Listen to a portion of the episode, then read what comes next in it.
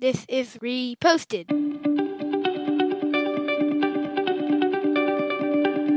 Every morning, Larry and I dig into a quote or idea that has caught our eye. Our hope is that our chat inspires you to never stop thinking and possibly challenges you in a new way.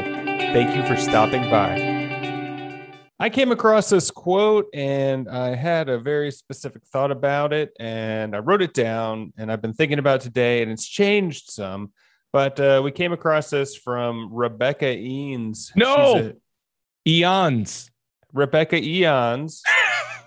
She's an author of uh, Positive Parenting, the Positive Parenting Workbook, and The Gift of a Happy Mother. She says, So often children are punished for being human.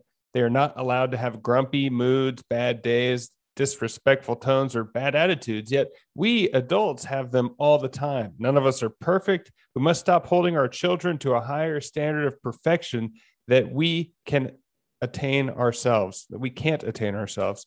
Um, anyway, so my first thought on this was like, yeah, we need to be more lenient because even I don't have kids, but like with people I work with or thinking of bosses being more lenient with the people that they work for. But the more I thought about it, I was like, wait a second. What's your responsibility as a parent? Is it to shape your kids to be someone that can function well in society, or is it to make them feel happy all the time? And I guess that applies to uh, your boss as well, or just your friendships. But do you agree with this? Should we have more um, slack for people in general when they're upset? So I, I mostly agree with your premise. I'd just like to push back on the kids thing real quick, just in the fact that yes, kids can have bad days. But like for instance, I ran over a nail, had to change my tire. My boss yelled at me. My wife is grumpy. All sorts of things. I have a really bad day. My kid comes home and is grumpy because they got picked fourth in the kickball team. There's just a different idea of how kids frame their bad day versus me having a bad day. Yeah, so you so you should have told that child to be like, "Hey, man, I'm allowed to be grumpy. Uh, stop holding me to a higher standard as a parent." When uh, kickball, I don't know. I, I just think it's. Uh, I guess it's like everything. It's a balance of yeah, you need to be more understanding, or some people have to be more understanding, but also probably some people have to be a little bit more tough. Be like, you can't coddle some uh, children all the time. I don't think you're guilty of that at all, but it's just an interesting concept. I feel like we sort of talked about this a few weeks ago ish when we talked about like why we're nicer to our we give our friends a pass versus strangers a pass. Like why do we uh, if our friend is grumpy we go like oh he's just having a bad day versus a stranger. So this I, this idea of do when someone treats you wrongly or is grumpy is your first thought compassion or is your first thought oh, I'm going to get even. I, I will confess, my first thought when someone is, you know, whether it's a waiter or whoever it is, I go passive aggressive and usually give some snarky comment. So that that's that's just me.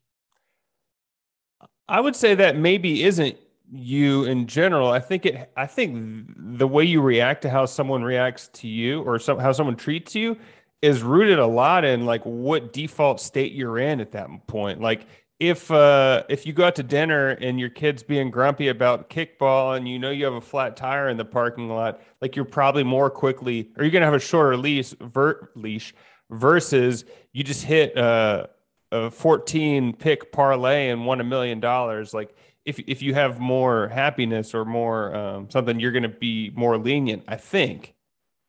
I Maybe am gen- I am generally speaking a jovial guy. I mean, I, I feel like I'm not, I don't, my moods don't swing that much, but it is pretty proved out that if you are rude to me or you um, just kind of rub me the wrong way, I'm going to go passive aggressive and make lots of jabs.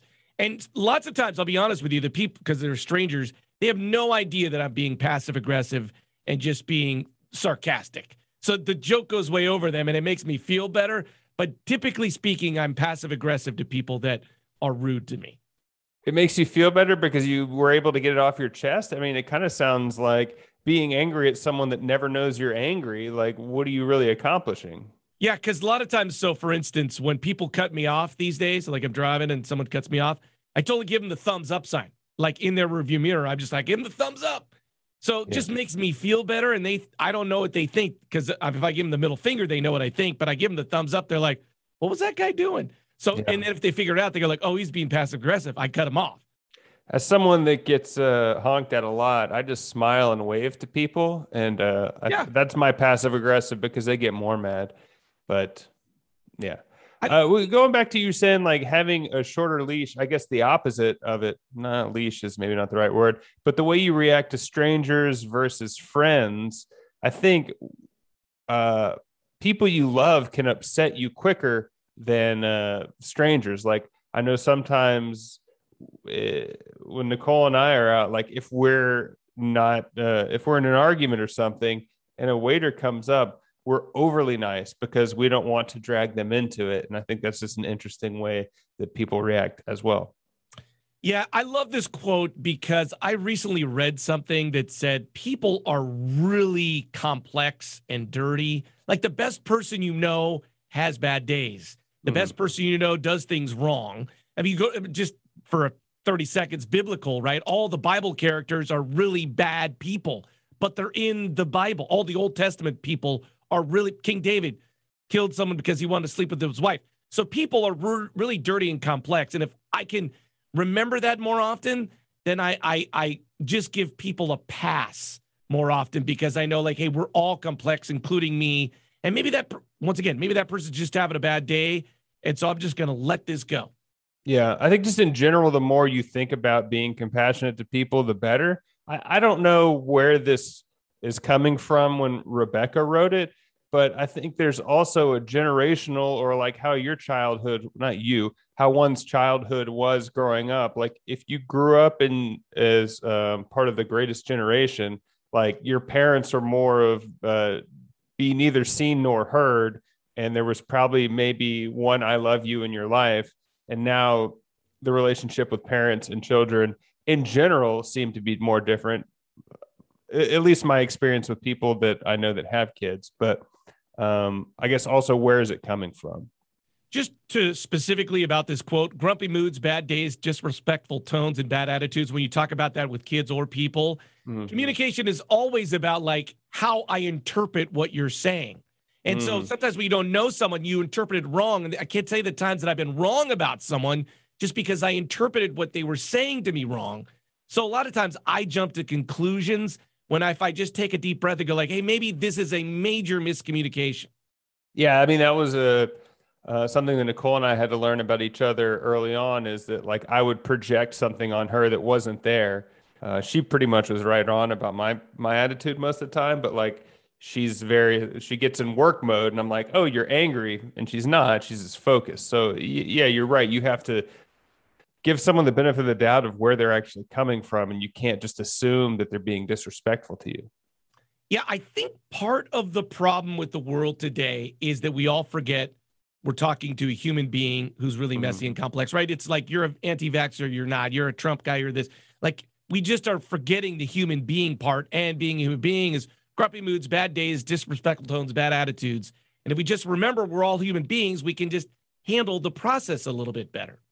Yeah and just uh, be a little bit happier don't turn to social media to hear an echo Oh. chamber of anger because that's where that all is I know that's a bingo square. By the way, for the record, our intern Kirk, the first time we met each other, he hated me. I had such a bad attitude. I'd gotten in a fight with Karen, and then we got into a car for two hours, and he thought I was the worst human being in the world.